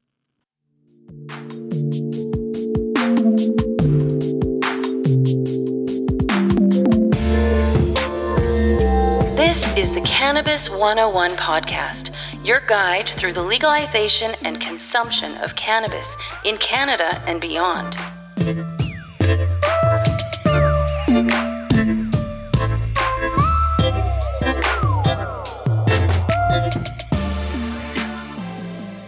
Want to tell you about the Cannabis and Hemp Expo, October 3rd and 4th at the Edmonton Expo Center. We'll be there. We'll have a booth and we'll be set up doing some recordings with some of uh, the other uh, presenters and uh, maybe some of the speakers and even you. If you want to come down and uh, say hello and be a part of the podcast, uh, love to meet the people who listen to this show. You can get more information at www.cannabishempexpo.com. Uh, the Cannabis 101 podcast will be on location. You got a joint? Uh, no, not on me, man. It'd be a lot cooler if you did. Time now for Cannabis Characters. Dopest dope I've ever smoked. Celebrating the best from fictional 420 film Hey, I am your stoner. and beyond. Red Zeppelin. Man, be careful with that, man. Uh, is it heavy stuff, man? Today we're doing a pretty classic character, David Wooderson, uh, played by Matthew McConaughey in Dazed and Confused. All right, all right, all right. Now, this is the, the character is for sure a dirtbag, and uh, I'm not celebrating dirtbags, but I am celebrating the fact that McConaughey uh, played this character to a T. Um, he talks about high school girls while being out of school for a few years. Um, and the interesting thing about this character is how McConaughey got the role. The director, Richard Linklater, thought he was too good looking for the part. And then he said, McConaughey basically said, Listen, I know this character. I grew up with these characters in Texas and uh, showed up uh, for the audition, killed it looking like a greasy kind of dirt bag and this was the the kind of the line the scene the the thing that uh, put him over the hump You got a joint? Uh, no, not on me, man. It'd be a lot cooler if you did. and then i guess they were just like yeah you're the guy so uh, matthew mcconaughey david wooderson L I V I N. in uh, dazed and confused is our cannabis character today What's that strain? Let's find out with Chris Ianson, Nova Cannabis store manager and educator.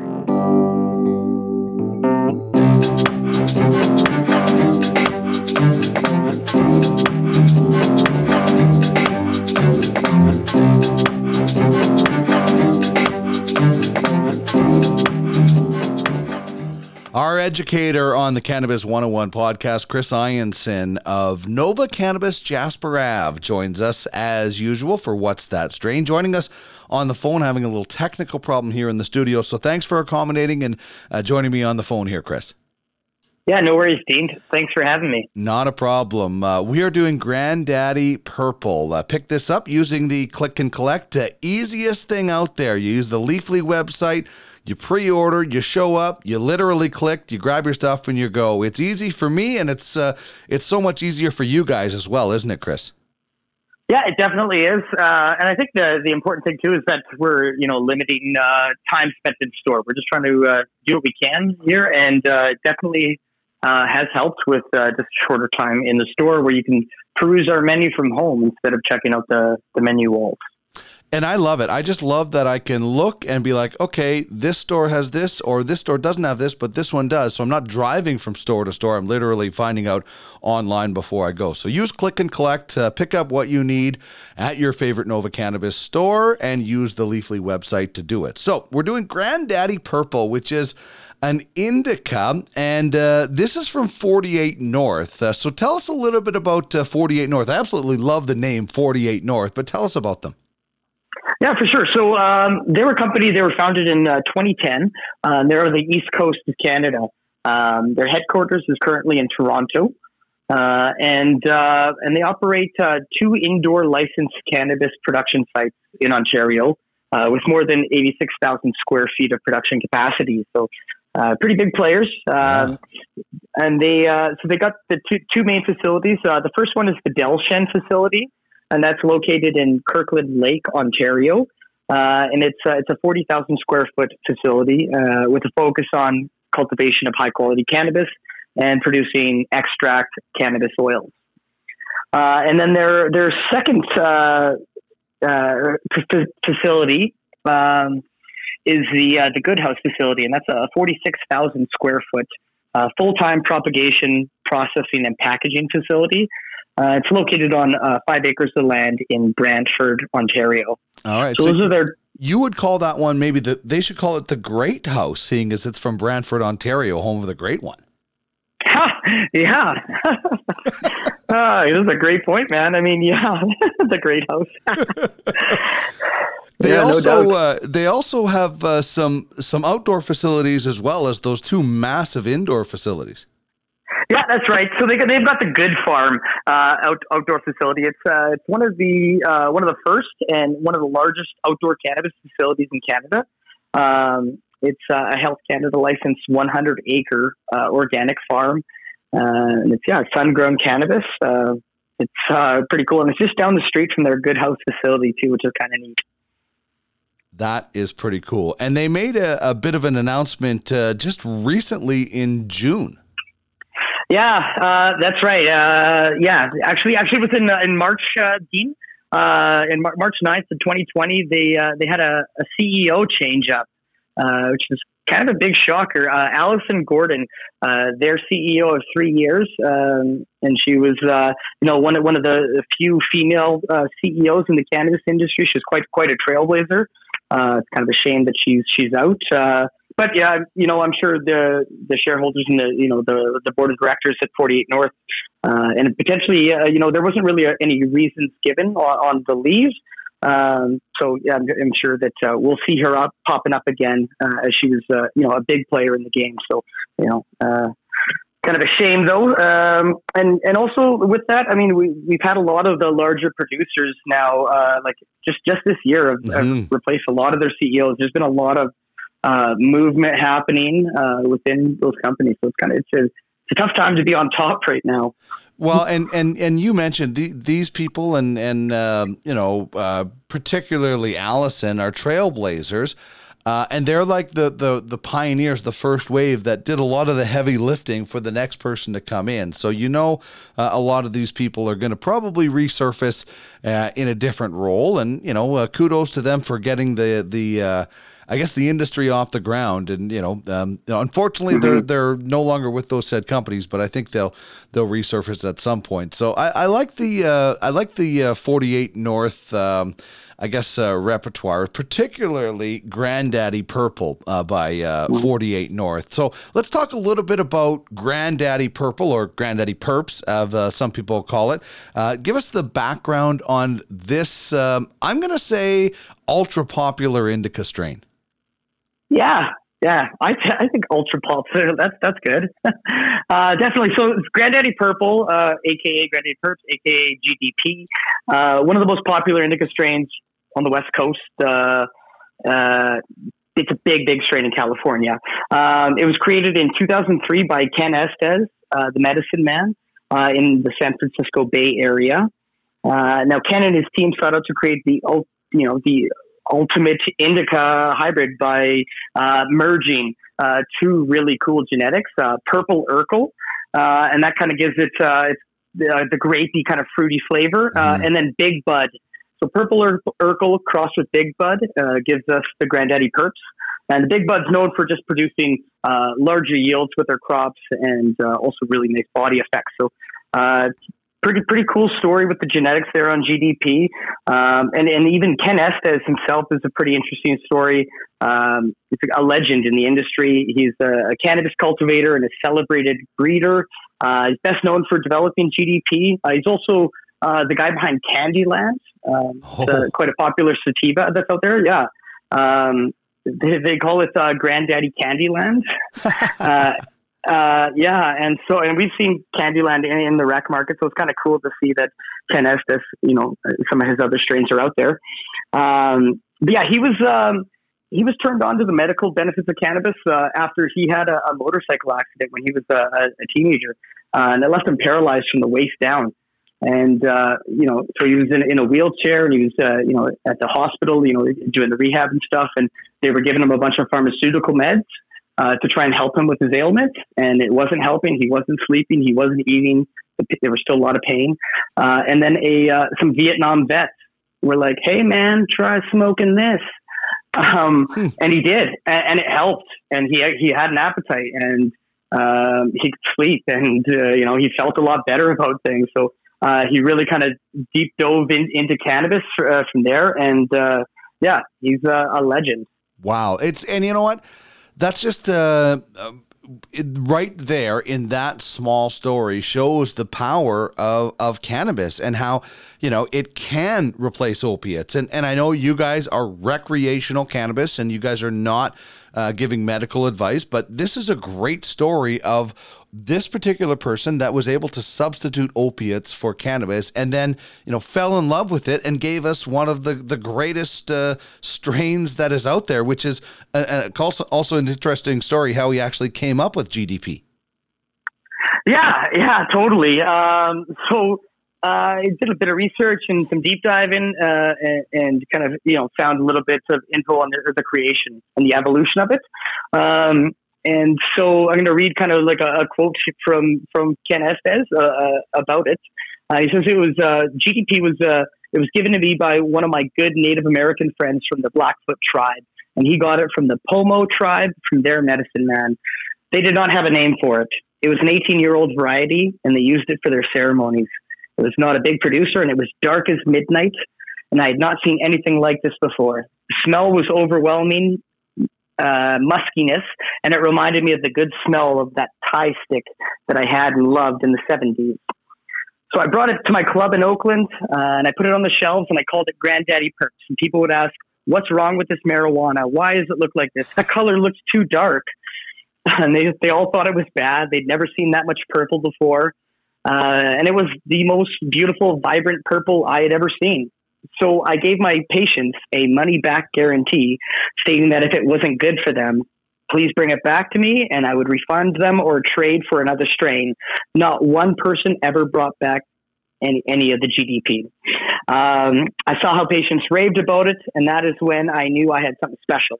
It is by far uh, the best purple I have ever had, and and that is when I asked for a cutting of it. And so uh, his friend there from the uh, from the uh, Blackfoot tribe gave him a cutting. Uh, he took it to Humboldt. Uh, the demand grew over time, and pretty soon everybody was growing with it, and everybody wanted it. Uh, and then I started making entering cups and winning them with it. I started crossing it, and then I began making new crosses, and those strains won cups. It has become so popular that it's been in movies. It was on an episode of Weeds. It became a favorite of celebrities and rappers such as Snoop Dogg. So it's uh, that's that's a quote right there from from Ken Estes, the guy that created it. Um, I, I, love the fact that he mentions that money back guarantee. Yeah. You know, stands by his product and and i love where it came from uh, it comes from a, a, native american tribe that used it for ceremonies so it, it, it shows yeah. you how far back in time in cannabis or, or you know in, in hemp they used a lot of for hemp rope uh, has been mm-hmm. used mm-hmm. uh, you know within society so what a great story and obviously uh, the medicine man. I absolutely love that nickname. Uh, cannabis nicknames yeah. are so cool man. That, that's so cool. All right so let, us talk about uh, a little bit about uh, the the well first of all the website is 48north.com but it's www.48nr TH. They decided to drop the O. Uh, so it's 48 North without the O uh, dot com. Uh, that's where you can uh, find out more great information about this company that started out east. And, uh, you know, this batch in particular that we have is coming in at 17.5% uh, THC. So that's pretty mid range, would you say? Yeah, I think that's a mid range THC for sure. All right. Uh, oh, uh, what do you think about uh, when we when we talk about what's in a name? Sometimes we're really racking our brains for this one. Uh, it's not, uh, you know, it, when when it's not hard because of the, the, the color purple. But I love the granddaddy, and and I think you kind of just you spoke about how impressed Ken Estes was of this uh, this kind of this strain, and maybe that's where the granddaddy came from because he was just blown away by it. Yeah, it was the granddaddy of all the purple strains. Yeah. I love it. Yeah, I just it rolls off the tongue nicely too. yeah, Granddaddy Purple is the name. So let's talk about the look. First of all, the packaging, absolutely love it. I think 48 North mm-hmm. is uh, is knocking out of the park with this kind of recyclable paper pouch. Yeah, uh, it's great. Uh, easy to open too. They've got the little yes. slit on the back. You can't miss it um, yeah, big big fan of their packaging too, and, and just the I, th- I feel like the look of it, even the, the, the sticker that's on the pouch is real sharp and simple design. Yeah, works yeah, well, for me. Uh, even even the look of their website has that uh, you know that eco-friendly feel, and and this just feels like it. Like I, I you know I think we've talked about this before. It kind of reminds me of like a, almost like a cottage feel. Yeah, yeah, definitely, Dean. Well said. Okay, so when we open this up and we take a look at it, uh, first of all, giant bud, man. Like the the the one bud that I had in this is huge, and um, it's got some nice colors to it.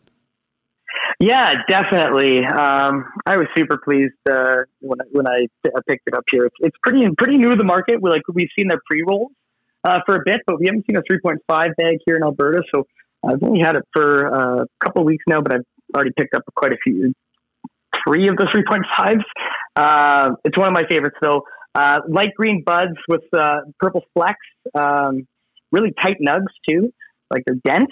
Um, and w- the one thing that I, I got excited about as soon as I cracked it was the heavy dusting of, of white crystals. It's a very frosty Mhm. uh, looking buds. and well trimmed too. Uh, good job on the Yeah. uh, on the uh, Totally. the trim job. You know, there there's some uh, cannabis, and I I've sent you pictures of some of the cannabis I've picked up, not from Nova Cannabis, I should say, but some other places where it looked like it was trimmed with a butter knife. This is a really nice trim job. So, uh, bravo to Yeah. 48 North on that. What about the uh, terpene profile? What are we looking at with the terpene profile? Yeah, so the the three uh, main uh, terpenes to Granddaddy Purps here is uh, pinene is, is the top one, and that's going to provide that piney aroma. Uh, is the second one, and that's that can be kind of a woodsy flavor, also a bit of fruitiness too. Uh, I, I feel like with the Granddaddy Purps, it's going to be a bit more on the fruity side. Uh, and then the third terpene is your fave, uh, caryophyllene, the uh, black pepper and kind of spicy flavor.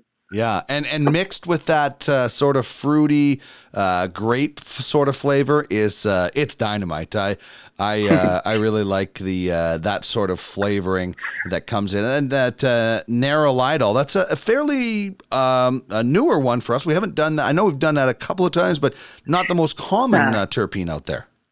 Yeah, that's right. It's a bit a bit more rare, um, but it's it's neat to see, and uh, it, it's definitely showed up in, in a lot of strains that I like. So um, yeah, good good to see it here in the GDP. How about the the uh, smell? What did you get uh, whiffs of when you opened this up?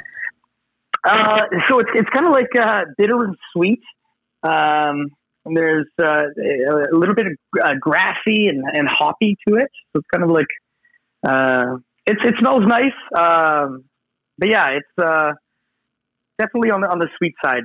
Um, it's appetizing. Yeah, it's like uh, I, I get, I definitely get that. Uh, uh, I don't know if it's sweet grass, but that hoppy, grassy uh, smell to it for sure uh, when Mhm. when you uh, open it up. All right, so we've uh, talked about the look. Uh, we talked about the terpenes. Uh, we'll get to the three W's and the taste test. But what about the desired effect? We should point out everybody does react differently to cannabis. But uh, what's the general desired effect when you're looking at Granddaddy Perps? Uh, well, it's, it's definitely a very relaxing smoke. That's kind of the, the big one for me. It's a super chill strain of cannabis. Um, it's kind of a, a fusion of cerebral euphoria and, and physical relaxation kind of mixed together. Um, definitely will put a smile on your face. Uh, it's a mood enhancer for me. Um, ever since I, you know, legalization and seeing GDP in the market, I, I picked it up. The first, the first time I got it was from Riff on their Subway Scientist, but like, uh, that was a home run for me. It was amazing. I remember just commenting to myself, like, why are you smiling so much, bud? Like, take it easy. But I just like put me in a really good mood. Um, and, and while your thoughts may float in like a, a dreamy buzz, which it's super nice in the head, uh, your body is is more likely to find itself uh, stuck in one place. So it's uh, pretty chill. So uh, you know, get ready to hit the couch.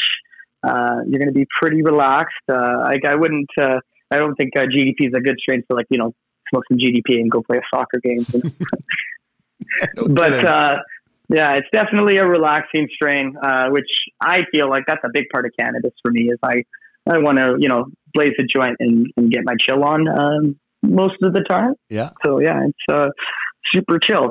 An Yeah. indica for indicoach, uh, that's for sure. doubt. And that leads us to the three W's. Who, what, and when is this good for? So let's start with the who.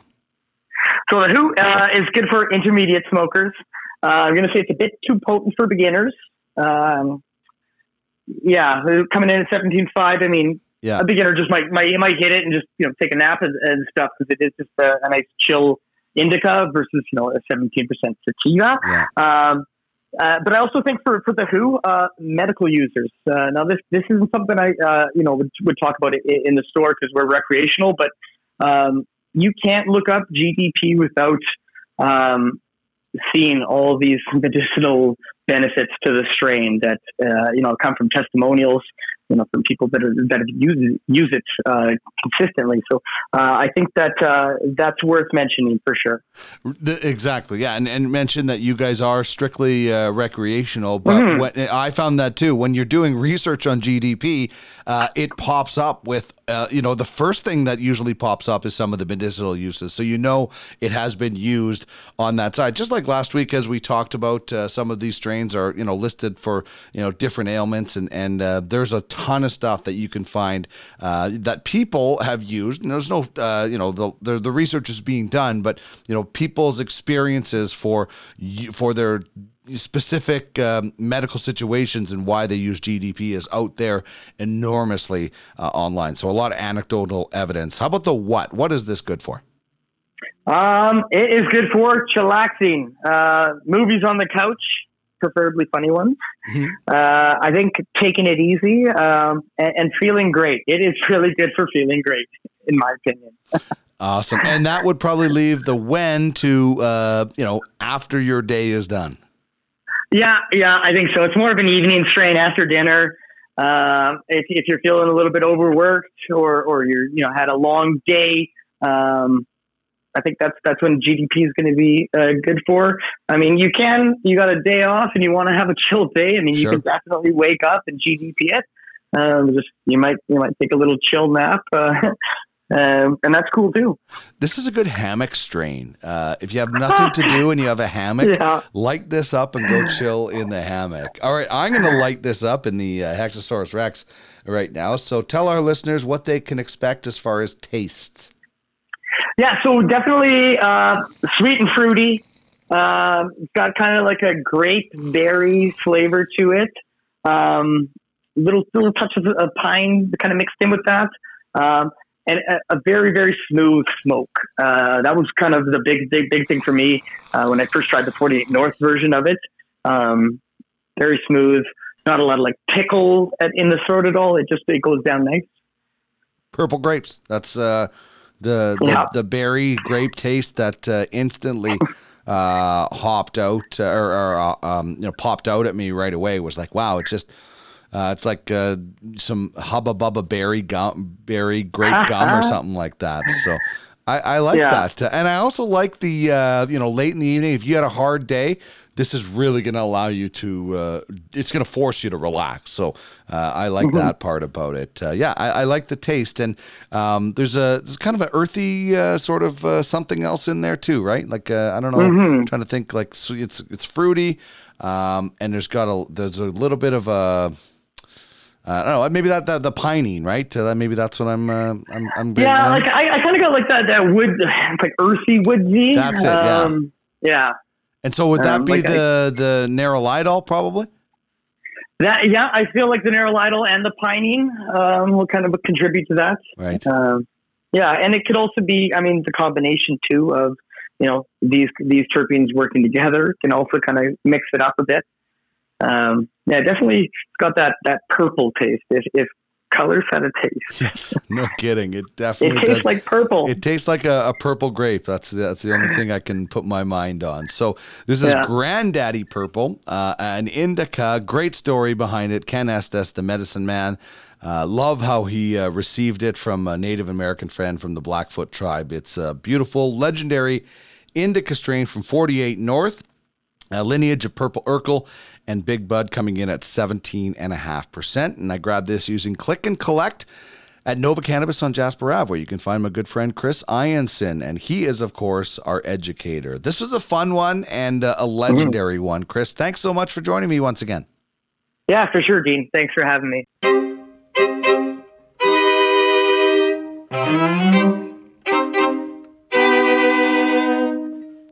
This is the Business of Cannabis, a joint venture between the Green Generation Co. and the Cannabis 101 podcast. Bringing you the latest Bud, Biz, Buzz.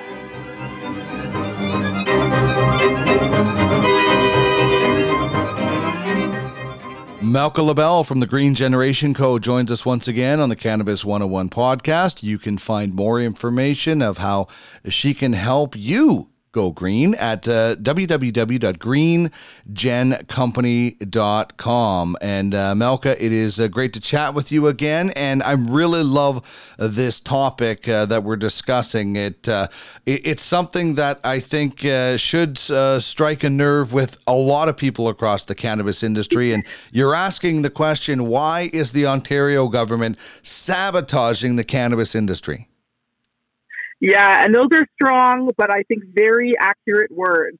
Um, there has been uh, so much back and forth political football, um, and and it like no, there's no winners. Like I don't know who is. I mean, maybe the is a conspiracy kind of concept, but what's happening right now is that there has been the Ontario government has gone back and forth on how they want to um, and and, and allow what what the cannabis retailers are allowed to do. Um, and the cannabis industry just wants to be treated like every other industry in Canada, like regulated or, or not. They just want the same rights as everybody else. And the, the Ontario government is like, here, we'll give you a little bit, and then we're going to take it all away, and then we're going to give you a little bit, and then we're going to take it all away. And, and what I'm talking about specifically is there was a letter uh, went that went out in this is in response to what the Ontario government chose to do, um, which is they decided, you know, in COVID times, uh, cannabis retailers were are considered in, in Canada as a uh, as an essential service, so they were allowed to stay open. The retail stores were allowed to stay open, but in Ontario there there aren't that many stores. So the uh, Ontario government allowed the Ontario retailers to also offer both curbside pickup, which is available everywhere else in the country, from cannabis stores, but also allow for delivery from these stores just to service a bigger market, um, which I thought was g- genius, an amazing leap forward for the cannabis industry um, to be sort of allowed to have a normal e-commerce business, you know, online shopping, shopping cart delivered to your house. But now they want to retract that. They think that the pandemic has somehow lessened the impact of people going to stores, which it has only made things worse, right, as things are opening up. So there was a letter that was written on behalf of the Cannabis Industry Association, um, and several different groups, um, you know, piled on to, to be included as, you know, uh, leaders of part of this letter. And um, it's, it's a voice to the Ontario government. And basically, it's outlining like all of the harms that would be caused if um, Ontario government continues with the plan to not allow for cannabis to have curbside delivery or uh, curbside pickup in Ontario.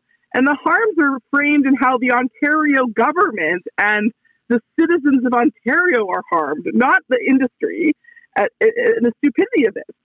Um, some of the, the harms that are mentioned are very quantified, like the loss of 13,000 jobs.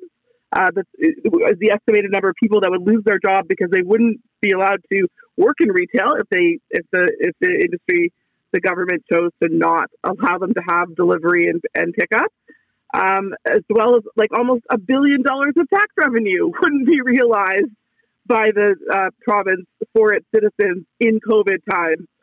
You know, it's just ridiculous. And then the whole public safety concern is well, if they're not allowed to pick it up or have it delivered from a store, and they they don't want to go into a store because of COVID issues, like they are, you know, maintaining their social distancing and don't have the ability to, to travel or whatever, then there it's just going to go to the black market because black market delivers to your door in two hours or less. So this is just like such a mind boggler, Dean, and I don't like what the heck.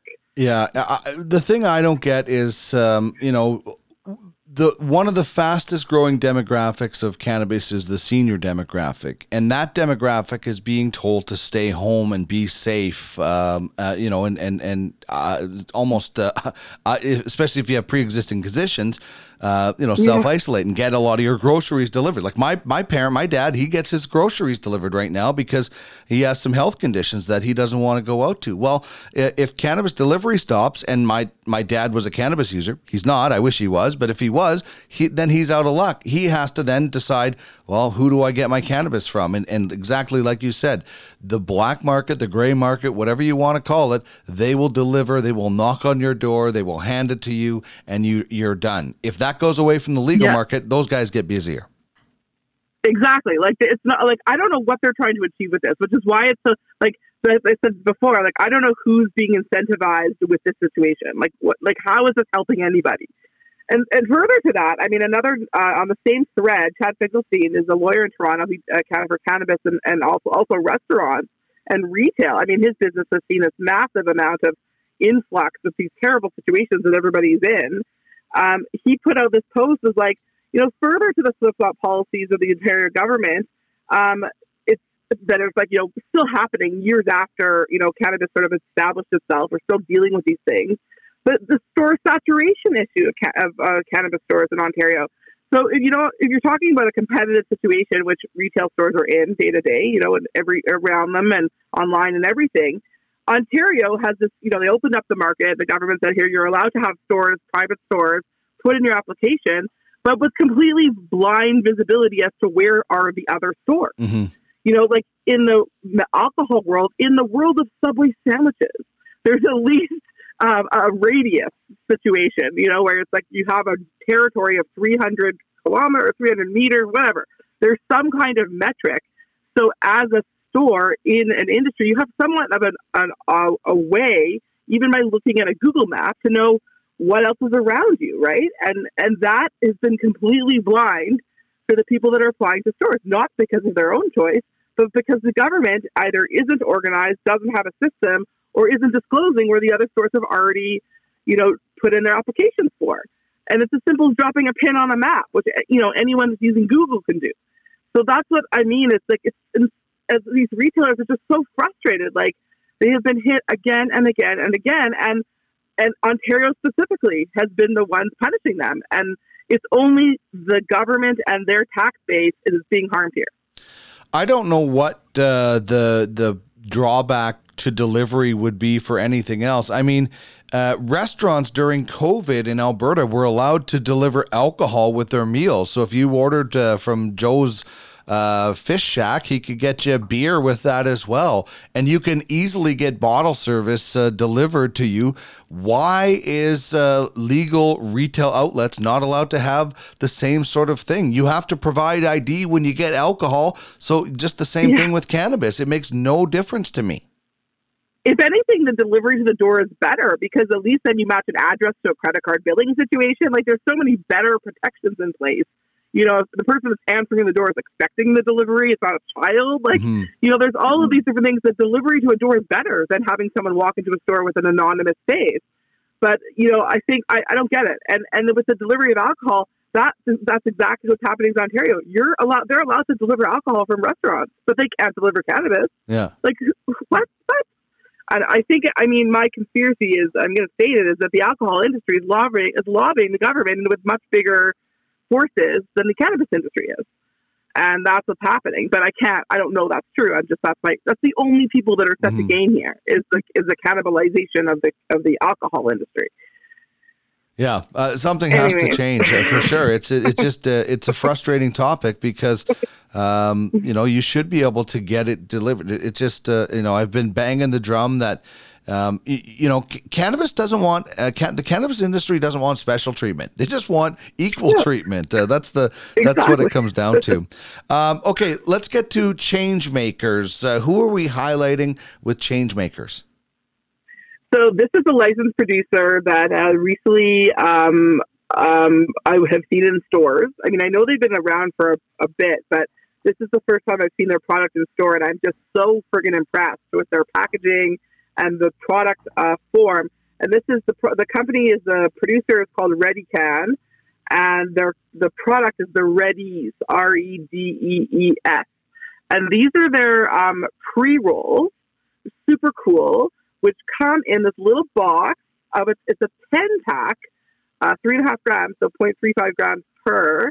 Uh, so a 10 pack of pre rolls. It looks exactly like a cigarette pack. Um, it just has a bit more. It has a little thing to make it uh, childproof, which is quite a good uh, design actually of how they've done it. Um, so I'm obsessed with this product, not just because it's a good product um, and the quality of the red canvas, the strains that they have in it. Uh, I've got Godbud, uh, they've got uh, they've got um, what's the other one that I really like there? Um, White Widow, like some good classic strains, very very nice uh, grow. But the cool part about it is that they, I feel, have really come above uh, go, above and beyond in the packaging part. So one of the biggest, um, you know, stains, black eyes, whatever, on the legal industry. Even a reason why so many of the legacy and black, you know, people, the legacy growers are just don't want to get involved is the the processing and the packaging that has to go out there to the consumer is literally a whole boon in of itself. But this package is extremely slim.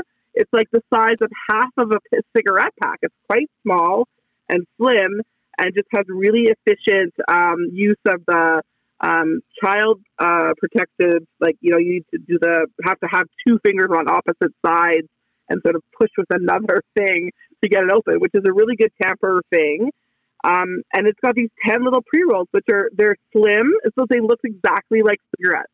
They look like really uh, skinny cigarettes with a super long filter, um, which is great. They're great for, they're great so you don't have to share a blunt or a joint and you can have your own, but you're, you know, you're only consuming 3.35 grams in a, in one pre roll. So it's like a perfect portion for, you know, going out for a smoke or, you know, for, and for me, like that's, you know, my time for, you know, consuming cannabis is limited between between breaks of other things, having a house and family and all that other stuff. So I think it's perfect. I love it.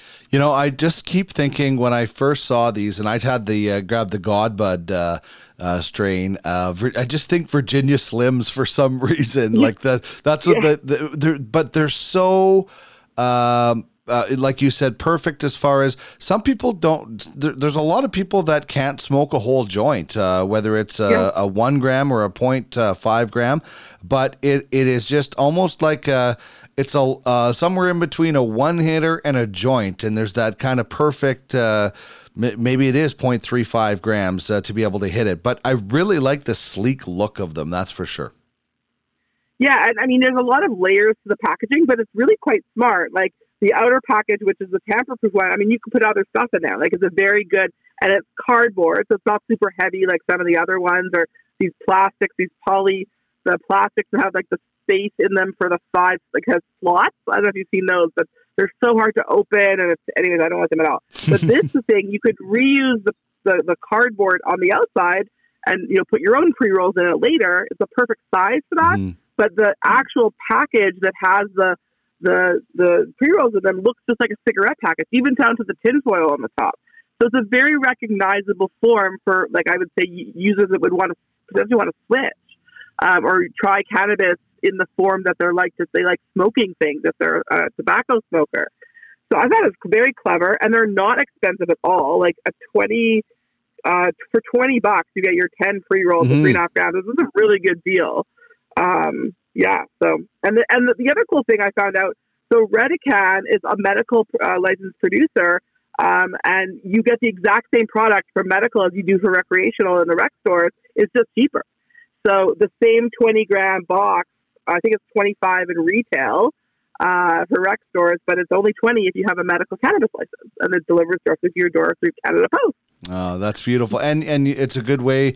You know, when you go into rec stores, they are not allowed to give medical advice, so uh, you can check out uh, Redecan, and uh, you can maybe find out uh, some medical information if uh, that was a person was looking for. www.redecan.ca. That's R E D E C A N dot C A. I'm a big fan of those. They seem to just fit that perfect uh, size uh, for the person that uh, you know doesn't have a lot of time or just wants a you know a nice uh, you know doesn't want to smoke a, a whole half gram of a joint. All right, let's get to what it means to be green, and we're ch- we're talking about healthy plants, and and we all know that healthy plants are green for the most part. Yeah, it's kind of a no brainer, except that it's almost too stupidly simple to be to be cool. So this is this is what I'm talking about. So this is this is software. So um, this the, the why, why this came into my purview is one of my other clients that's not in the cannabis space but in the green space. That I do work with a lot of companies that um, either they want to be in cannabis or have to do with that, and that's how this group initially started with me. Um, they're called Next Farm, and they're an agri- agricultural technology software company. Um, very simple concept, but they're basically they have like um, uh, they're using like NASA style satellite imagery. So it's like super high res cameras that are in on the satellites that are just taking pictures of the Earth all the time. And they have the license to, and the algorithms that they built in there with their company to basically look at plant health. So what they do is is it, the the software itself, it's all just like um, like it looks like um, like heat heat mapping. You know, Mm-hmm. Like if you look at a heat map, hot red is hot, yellow is medium, and green is cool. Well, in this case, the green means the plants are healthy because it's capturing the nitrogen the nitrogen uh, content in the soil and the literally the it, it's literally measuring the chlorophyll coming off the green healthy plant and then from that it's you're able to they, they have some of the algorithms in the software essentially is able to calculate what kind of um, fertilizer is needed for the plants and what kind of um, like water and irrigation you need. And and um, essentially allows people to plan out you know looking at it almost in real time. It's like a, you know every few days they get another photo. They can time lapse their fields their their farms we're looking at this right now with hemp clients like industrial hemp growers that's the, the industry that is really interested in this because there isn't a lot of information about how hemp grows other than from farmers like there's not a lot of data around it you know in the world um, and it becoming it because of the new sort of um, very you know valuable crop both for the cannabis industry to get CBD and for all of the other things we talked about the hemp is for.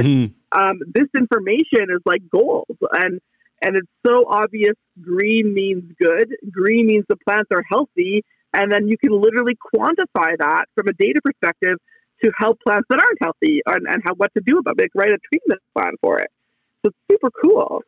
Yeah, and it uh, it it's it seems like uh, it allows uh, um, almost to, not not predict, but uh, pre warn you of uh, certain possibilities that uh, of problems that that might be arising with your crop.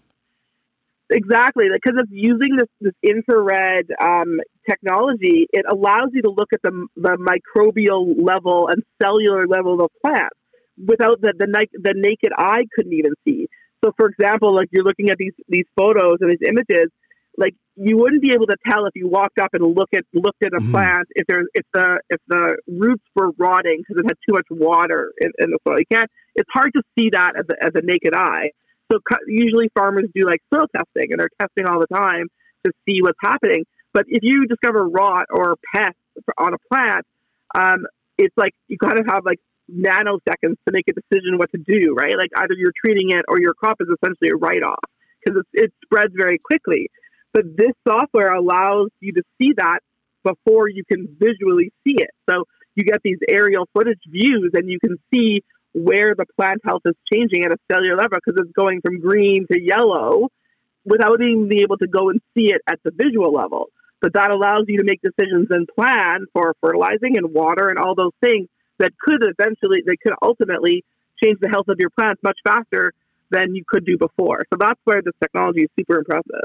Yeah, sometimes uh, when you discover a problem, it's too late. Uh, it's already too late, and uh, unfortunately, and the growing season is not uh, crazy long, especially in in certain locales. So I like that. Uh, uh, what it means to be green is definitely healthy plants, and hopefully, we'll have the delivery of a good decision on cannabis delivery at some point in the future as people maybe come to their senses. You can find more information on the Green Generation Co. at www.greengencompany.com. Malka Labell from the Green Generation Co. on the business of cannabis. Thanks as always. Have a great week. Thanks, Dean.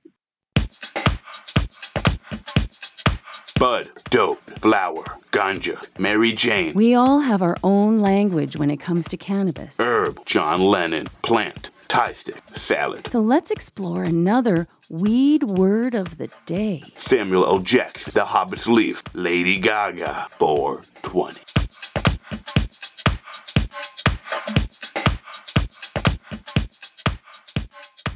Here's how we do it on Weed Word of the Day. We give you one slang word and one standard uh, terminology uh, that if you're new to cannabis and you want to know what people are talking about uh, when they say certain things, uh, we can help you out. Uh, the first one in the slang terminology is wake and bake. And uh, you might hear people say, oh, this strain is great for a wake and bake. And, and oh, yeah, the, I love to wake and bake.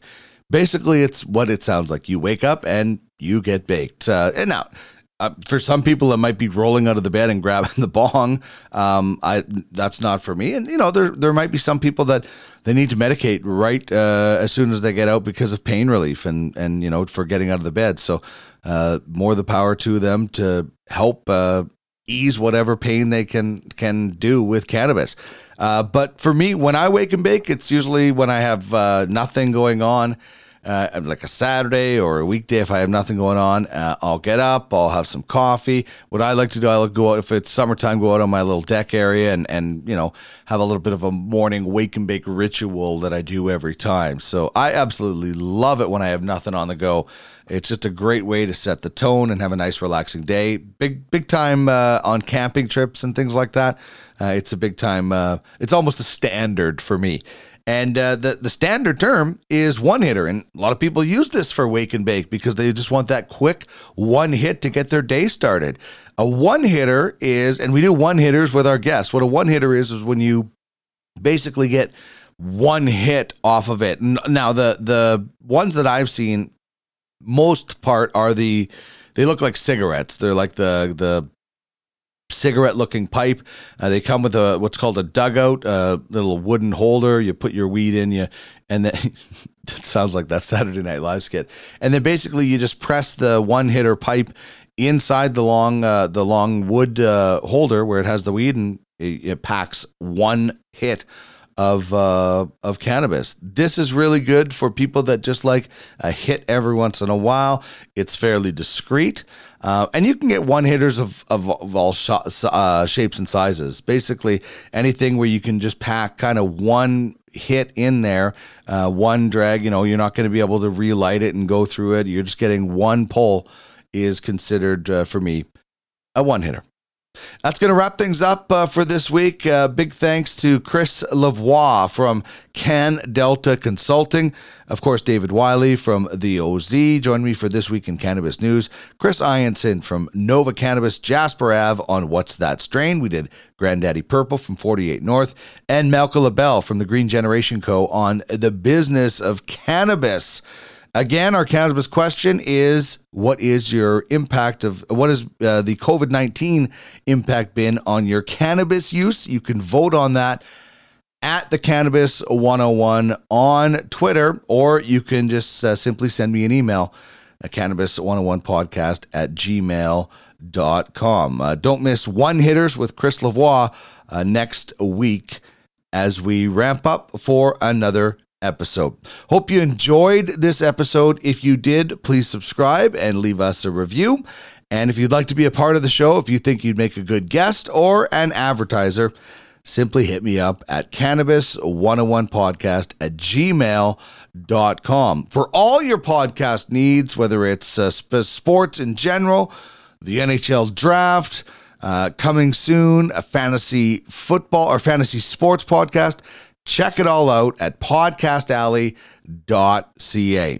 We leave you with marijuana from the artist My Dead Dog. Remember, it's not just about getting high, it's about getting healthy.